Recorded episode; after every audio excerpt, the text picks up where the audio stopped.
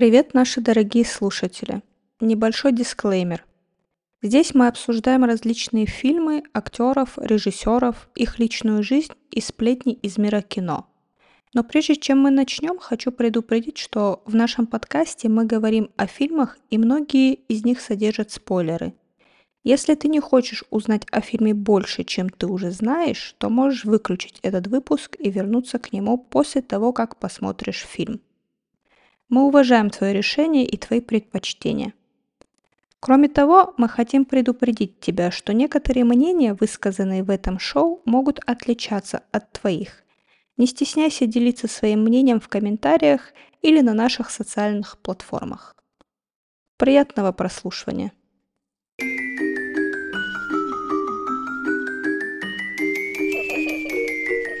Всем привет! С вами подкаст «Рону нехорошо» и мы его постоянные ведущие Диана и Гульнар. Надеюсь, и останемся постоянными. В сегодняшнем выпуске мы поговорим о франшизе, которая так сильно схожа с эпопеей «Властелин колец» и «Гарри Поттер». Не худшая экранизация книг, но незаслуженно затерявшаяся среди моря фэнтези-контента. Согласна, что незаслуженно. Речь сегодня пойдет о хрониках Нарнии. А поговорим мы о том, как эти книги попали в эшелон голливудских экранизаций и почему ничего не вышло. Ну и немножко коснемся книг, по которым были сняты три фильма в данной франшизе. Так, так как я не помню, как я познакомилась с этой франшизой, расскажи нам ты, как ты познакомилась с хрониками и что тебе больше понравилось, или что ты первое прочитала или посмотрела, книги или фильмы? Диана решила просто стрелки перевести на меня, да, потому что каждый раз, буквально каждый раз, когда у нее спрашиваешь, она говорит, я не помню. А я впервые познакомилась именно с фильмами, и книги я как бы не собиралась даже читать, но что-то меня дернуло перед записью нашего выпуска, и за неделю я прослушала, получается, три аудиокниги, как раз в том порядке, в каком выходили фильмы. А с экранизацией я познакомилась еще в нулевые, то есть при выходе этих фильмов. Все три фильма мне очень нравятся и понравились тогда. И, наверное, у меня будет вопрос тебе. Нравятся ли тебе эти фильмы? И можешь ли ты выделить какой-то один из этих трех, который тебе особо понравился? Наверное, Первый можно выделить, потому что я его помню лучше всего. Угу. В целом мне нравятся все фильмы, потому что они интересные. Там есть какая-то история, какие-то интересные персонажи. Интересно понять вообще, что в этом мире происходит, почему детей туда-сюда кидает. я вот не читала книги, и я не знаю, чем закончится история, но это, наверное, что-то из разряда, вот знаешь, вот эти мемы про Гарри Поттера, где что вот у него шизофрения, и вообще ни в какой в Хогвартс не попадал. У меня есть теория, что это как бы, ну, нереальность происходящего. Но я вот э, думаю, что надо пос почитать или послушать книги и узнать, что же там в конце-то было такое. Ну, я сейчас в любом случае прослушаю все семь книг, потому что от книги к книге мне очень нравится, во-первых, что происходит. Э, и, наверное, там более взрослые уже книги.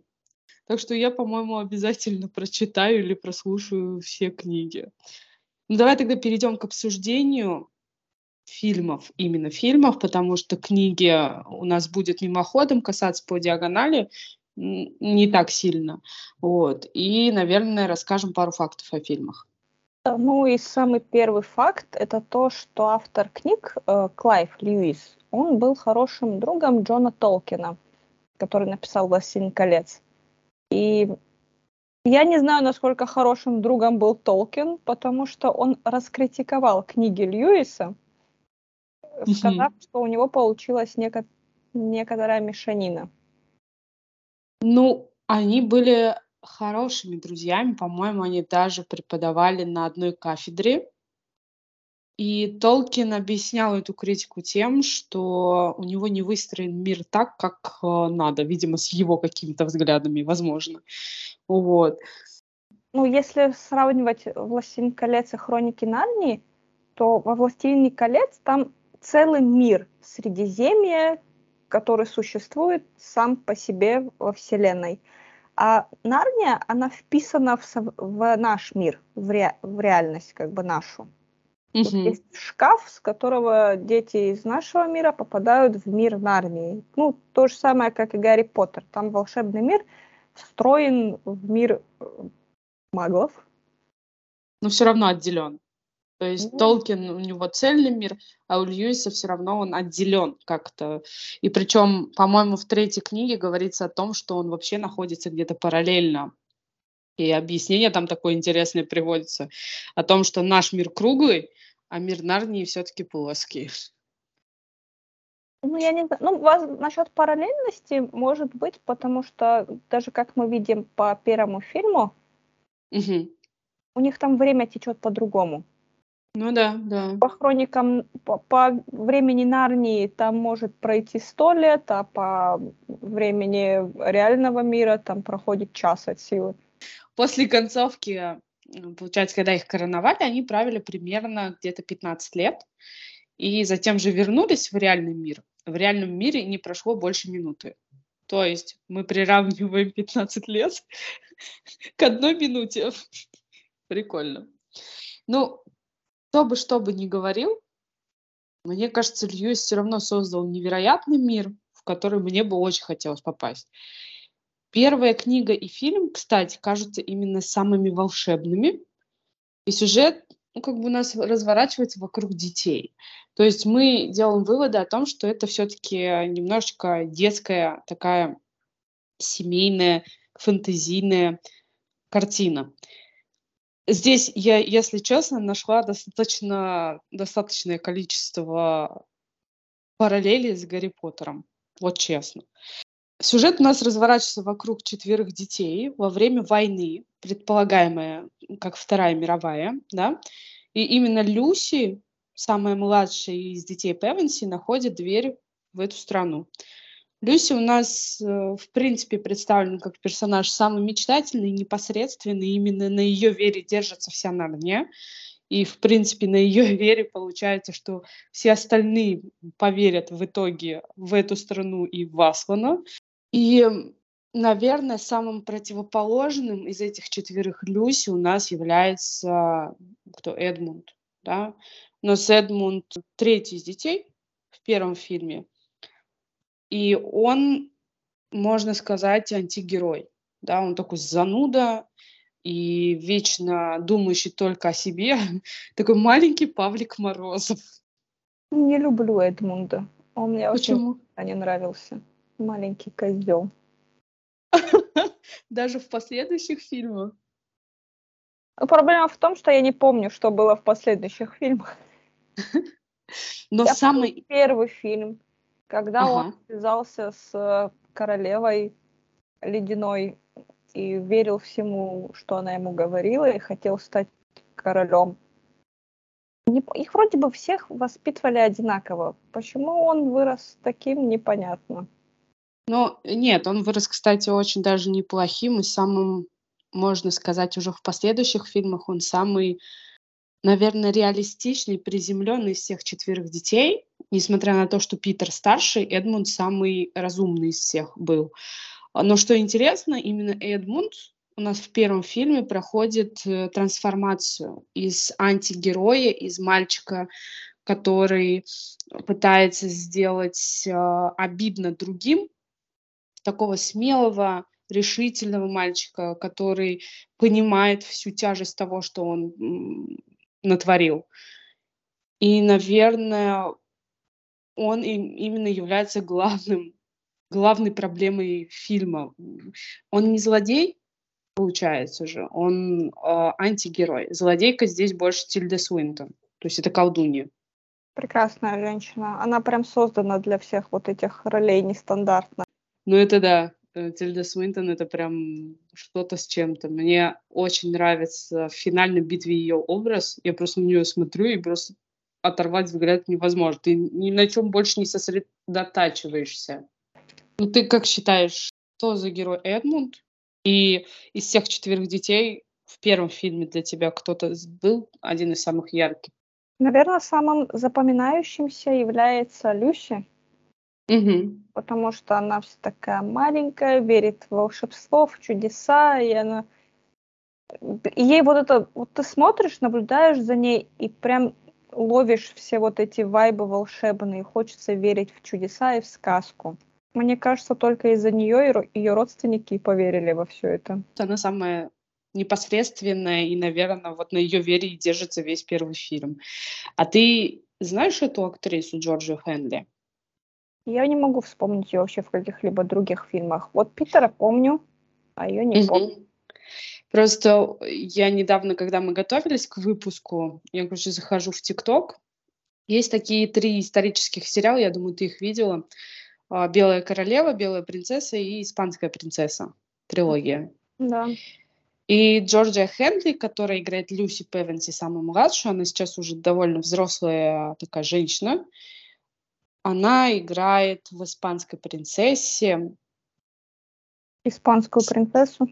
Нет, старшую сестру Генриха VIII, Маргарет, которая выходит замуж за шотландского короля и является бабушкой Марии Стюарт, короче. А, вот. И она настолько разительно уже отличается. И самое интересное, что ее отделить от образа Люси Певенси очень тяжело. А ты когда ее узнаешь, на самом деле понимаешь, что это та же актриса, но уже взрослая, ну, прошло времени много, все равно тебе кажется, что что-то не то. Вернись обратно, пожалуйста, к образу Люси Певенси, не надо вот это вот все. Хотя она играет очень классно в этом сериале, но вот у меня вот этот от, оторванность от образа Люси Певенси не происходит. Она все равно не ассоциируется с ней, с милой девочкой. Ты как считаешь, это болезнь или нет? Ну, есть актеры, которые прям только ассоциируются со своими ролями и под всю жизнь кладут на то, чтобы перестать с этим ассоциироваться. Вот у Дэниела Редклифа получилось. Он перестал ассоциироваться с Гарри Поттером. Ну, не скажи. Я бы не сказала. Ну как, ты что, не смотрела «Благие знамения»? Ой. И нет. Как оно называется? Я поняла про какой-то сериал этот. Что-то с Богом связанное. Чудотворцы. Ну вот, я сейчас говорю, что-то с Богом связано. Нет, он как бы отделился уже по взрослом возрасте, но все равно ты подразумеваешь тот факт, что он Гарри Поттер. Не знаю, я не, не могу. Меня иногда вот прям отличить образ от э, актера получается очень тяжело. И, кстати, Люси Певенси в этом плане это жестко въелось уже тебе в подкорку, что ты не воспринимаешь ее, хотя она играла достаточное количество ролей уже после «Хроник Нарнии», и, наверное, пыталась выйти из образа, но она у меня не вышла из образа. Это чисто в моем понимании. И я что хотела еще сказать, что старшие дети, вот на мой взгляд, они не самые интересные персонажи в первом фильме. Может, в этом виновата как раз-таки игра актеров, э, которые играли Люси и Эдмунда. Потому что Люси затмила абсолютно всех, а Эдмунд своим вот этим вот э, непониманием и жаждой отделиться от собственной семьи и быть каким-то, ну, наверное, первым во всем. Это же прослеживается во всех фильмах, что он вечно второй, вечно стоит около в тени. Это очень проговаривалось хорошо в третьем фильме, кстати. Ты считаешь старших детей, которые актеры играли их, насколько они хорошо для тебя? Ну, это же история не про старших детей. А старшие дети там были, ну, просто потому что были. Угу. Это история про Люси и Эдмунда. Старшие, вот я насколько помню, они же потом в, в, в последующих частях их уже нету. Они во второй части появляются, и после этого только эпизоди... эпизодически, простите.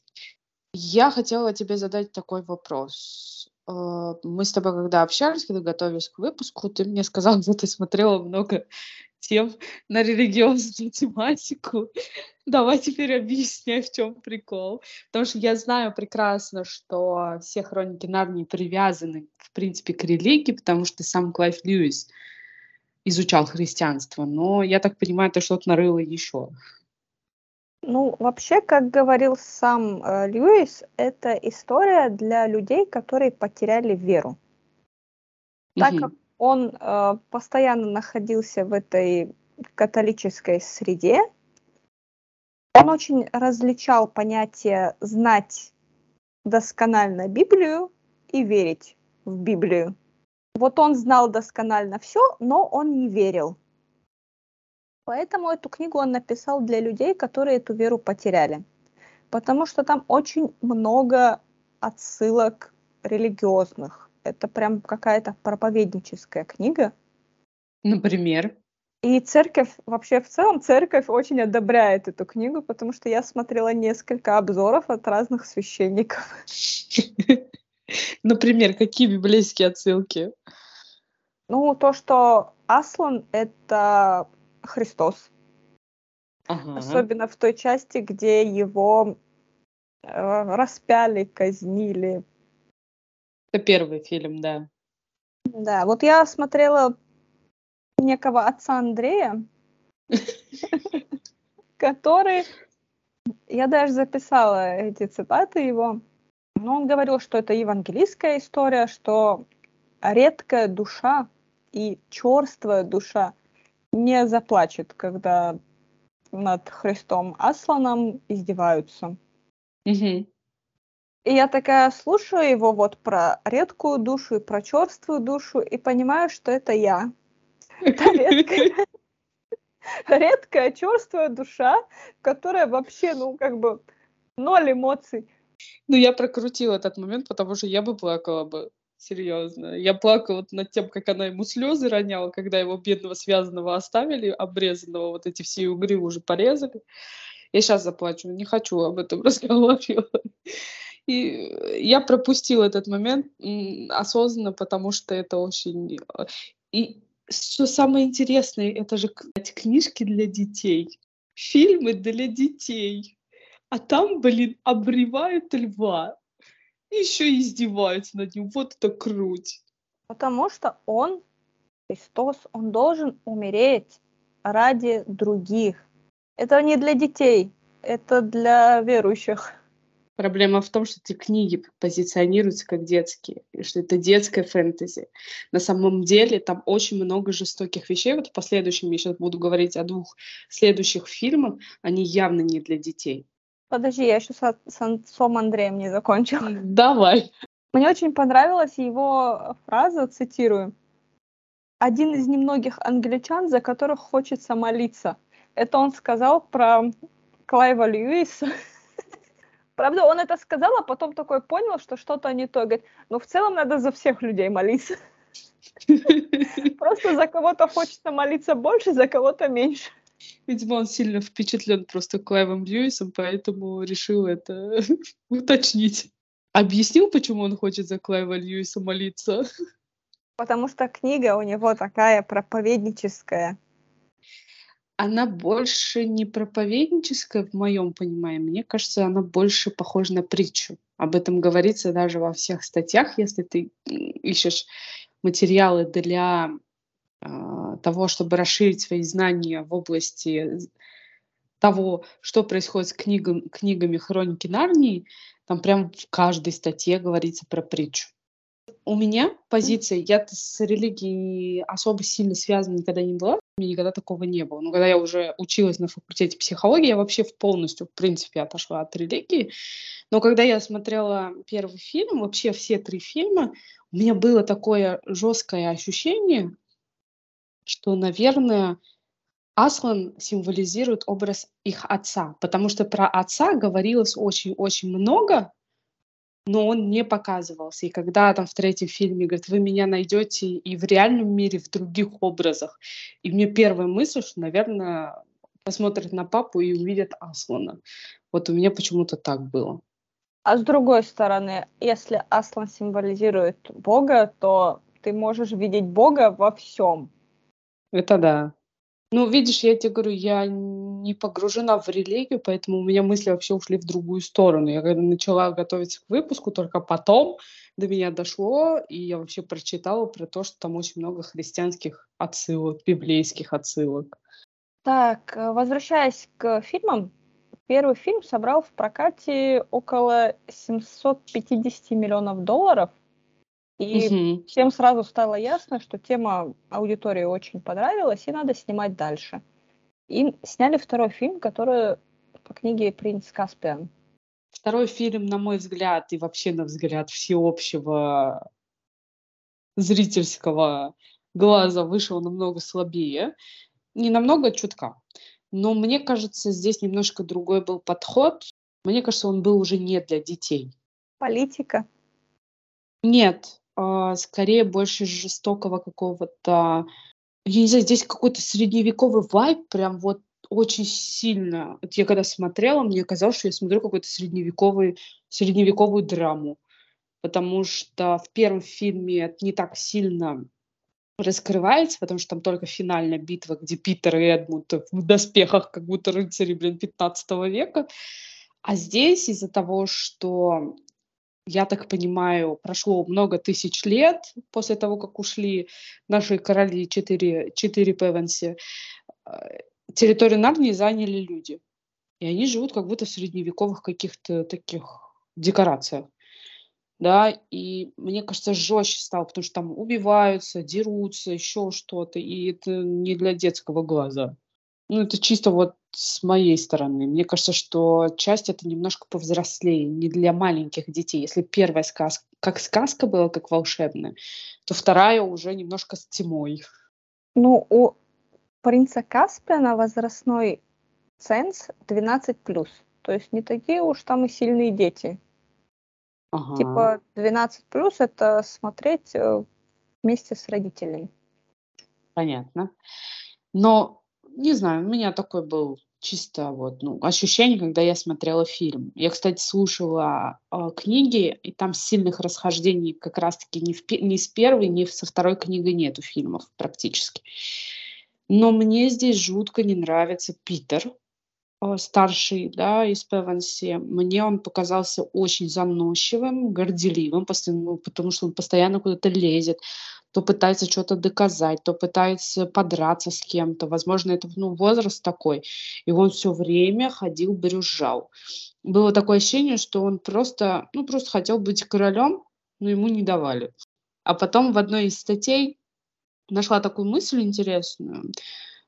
Короче, там говорилось про книги непосредственно, но э, мысль зацепила. Представьте, что вы правили страной после коронации 15 лет примерно, и вдруг опять оказались детьми. То есть взрослые запертые в теле детей. Ну, это немножечко мне помогло в отношении Питера, да, и как раз-таки в этой части трансформацию того, как персонаж развивается, прошел именно Питер. Да, он от жуткого желания вернуться в Нарнию и править там, он дошел до смирения и того, что он уже стал взрослый и больше ну, туда не вернется. То есть у него такой хороший крюк получился развитие. Я тебя ну, слушаю. по поводу Питера, мне кажется, любой человек вел бы себя так же. Если ты уже был королем, если бы ты... Вот представь себя, что ты правила целой страной 15 лет, а потом такая раз, и тебе снова 15, и ты уже не в Нарнии, ты в России. И что тебе делать с мозгами 40-летнего человека в теле 15-летнего подростка? Исправлять ошибки, которые я совершила 15-летней и дальше.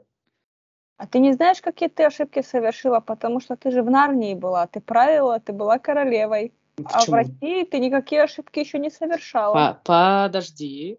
В Нарнии ты выросла, все равно вела себя так, как вела бы себя в России. Да, там, возможно, декорации и атмосфера другая, но все равно ты со своей сущностью и со своим поведением, которое сформировалось у тебя, кстати, 15 годам уже более-менее, ты сделать ничего не сможешь.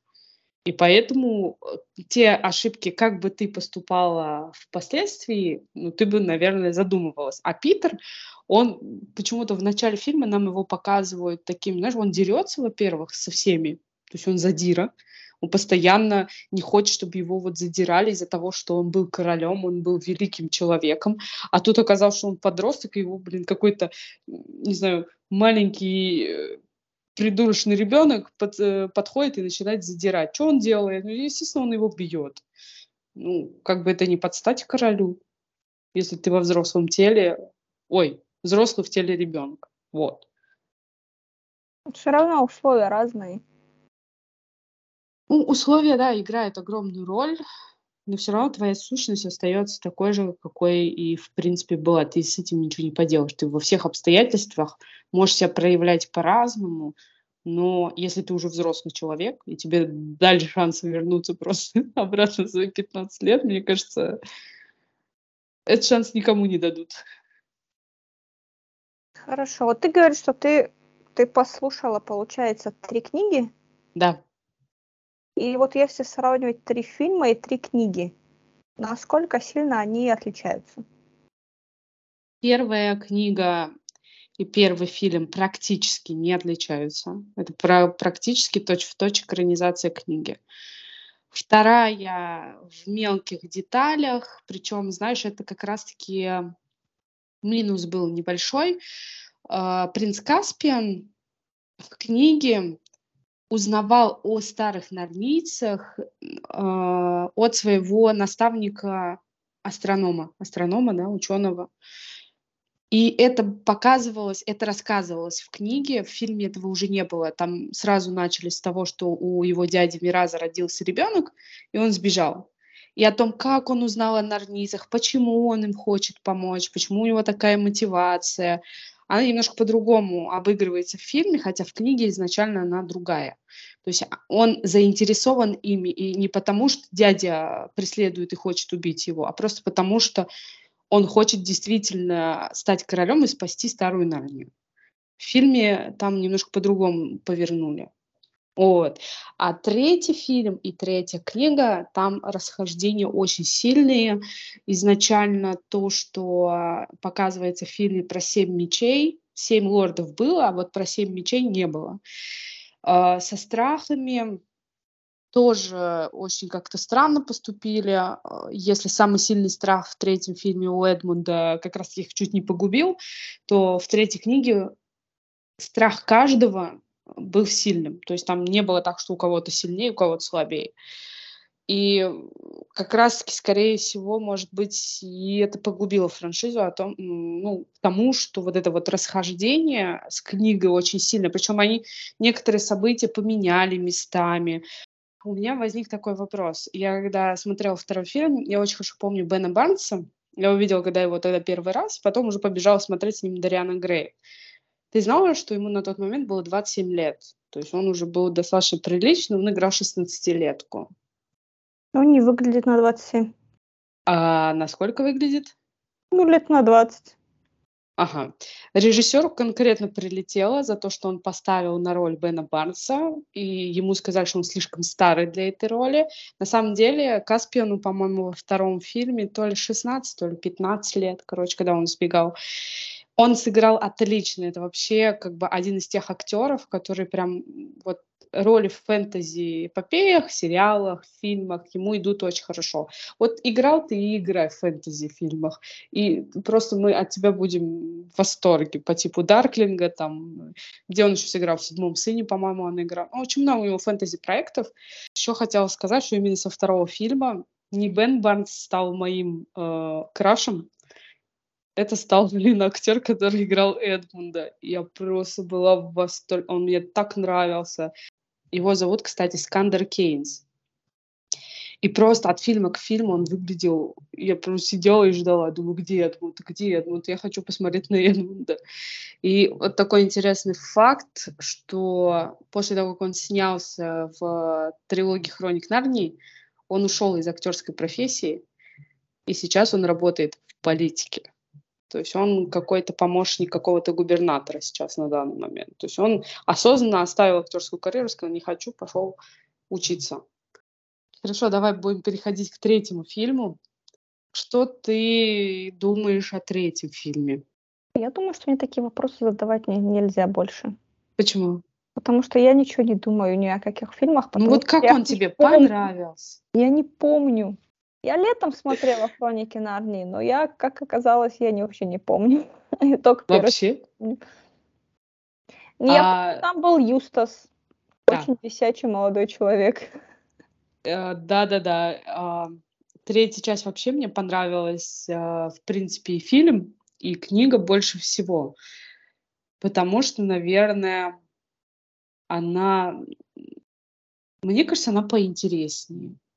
Вот все-таки первый фильм, он такой вот чисто детский, второй чуть-чутка повзрослее, но мне все время хотелось закрыть глаза и сказать «Уйди, Бен Барнс с длинными волосами», вот.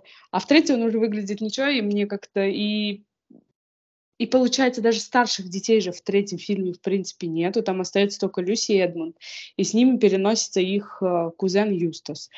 Юстаса сыграл актер, которого мы сейчас очень хорошо знаем. Это Уилл Поутер, который сыграл «Бегущий в лабиринте». Что у него там еще?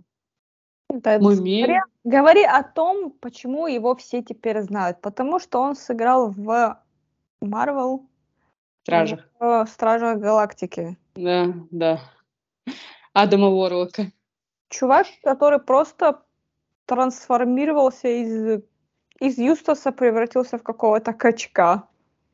В бога, еще одного Хемсворта, блин. Уилл Полтер отличный актер. Мне кажется, это вот одна его из первых значимых ролей, как раз-таки в «Покорителе зарей». И он отыграл ну, просто шикарно. Честно говоря, он вообще очень хорошо, органично вошел в, это, в этот фильм. Роль у него прекрасная, то есть он такого зануды просто-напросто противного пацана превратился в такого нормального, добродушного, спокойного мальчика. Но по сравнению с книгой, все-таки в нем вот это вот э, его перехода, его трансформации из зануды в нормального, она смылась. Ее нету, она как будто растворилась. И вот я хотела привести цитату из книги. Там есть момент, когда он превращается в дракона. И в фильме, и в книге. И цитата из книги для меня лично стала какой-то вот знаком того, как можно перевоспитаться. Вот. Значит, пока он спал, он превратился в дракона. Заснул на, драков... на драконовых сокровищах с драконьими помыслами и проснулся драконом. Наконец-то ему нечего бояться, его самого будут бояться, и никто в мире, кроме рыцаря, да и то не всякого, не посмеет на него напасть. Теперь он готов помериться силой даже с Каспианом и Эдмундом. Но Подумав о них, он тотчас понял, что совсем не желал с ними драться. Наоборот, ему захотелось стать им другом, вернуться назад, говорить с людьми, смеяться с ними, помогать им. Все это отныне невозможно, он чудовище и навек отрезан от людей. Невыносимое одиночество владело им, он начал догадываться, что другие совсем не так плохи, а сам он не так хорош, как прежде думал. Он просто жить не мог, не слыша их голосов. И даже Репечипу сказал бы, сказал бы за одно единственное доброе слово «спасибо». Подумав об этом, обо всем, несчастный дракон, бывший когда-то Юстусом, горько заплакал. Наверное, не так-то просто представить себе, как страшный дракон плачет на взрыв посреди залитой лунным светом долины. То есть я когда это слушала в аудиокниге, я просто вот так вот остановилась и думаю, нифига себе. Что я, ну, это вот я взрослый человек, слушаю книгу, которая предназначена для детей. Она меня заставила просто остановиться на этих фразах и задуматься о том, насколько это круто. И самое интересное, что в фильме этого не показывают, не получилось так проницательно, как в книге. И вот таким образом мы можем сказать, что, скорее всего, книги Клайва Льюиса — это своего рода притчи да, про которую все говорят. Не знаю, в, в принципе, Билл Полтер хорошо сыграл Юстаса, показал все грани его характера. Мне вот это вот проницательность момента, момент трансформации, который в книге показан очень ярко, мне не хватило. Вот серьезно. Также можно сказать про изменения в характере Люси. Там есть в фильме прям моменты, когда Аслан очень сильно недоволен Люси. Она же всегда была непосредственная, такая верящая в волшебство. Но когда ты растешь и становишься взрослее, у тебя меняются и мысли. Она как бы ей уже сколько, у них два года разницы, да, с Эдмундом, по-моему, была. Ну, ей было где-то 8, а ему, наверное, 11 в первом фильме. Ему на третий фильм, по-моему, было 16, а ей то ли 13, то ли 14. Ну, то есть тот же возраст, что и во втором фильме у Сьюзан. Я так поняла. И она уже начинает приглядываться к мальчикам, да, начинает понимать, что нужно выглядеть красивой, что нужно выглядеть э, как-то презентабельно, чтобы понравиться мальчикам. И как раз-таки в этом фильме нам показывают, как она сильно завидует Сьюзан и почему-то считает, что Сьюзан красивее ее самой. И даже, по-моему, крадет страницу с заклинанием, которые делает ее тем, кем она хочет стать. Там, короче, такой прикол был. И, честно говоря, это прям нам показывает Люси с другой стороны, мне кажется, нет? Ну, я не скажу, что с плохой стороны. Просто человек взрослеет и пока еще не совсем... По... Ну, как все подростки. Тебе сильно много нравилась твоя внешность в 13? Нет, до сих пор не нравится. Поэтому мне кажется, это нормальная стадия взросления. Да, он ее, ну там ее в фильме преподносит, что она завидует, что она проявила зависть, и это плохо. Вот что ну, еще. Конечно, плохо. Это же Аслан, это если Аслан у нас Бог, а зависть это у нас один из видов грехов. Тебя Поэтому опять несет плохо. В религию. Я понимаю, что завидовать плохо, но ты понимаешь, что без этих эмоций в принципе, ни один человек не живет. Ну, ты хотя бы один раз в жизни кому-то завидовала. Нет? Хочешь сказать? Нет, но мы же говорим про историю хроники Нарнии, которую написали специально как книгу для религиозную книгу для людей, которые потеряли веру.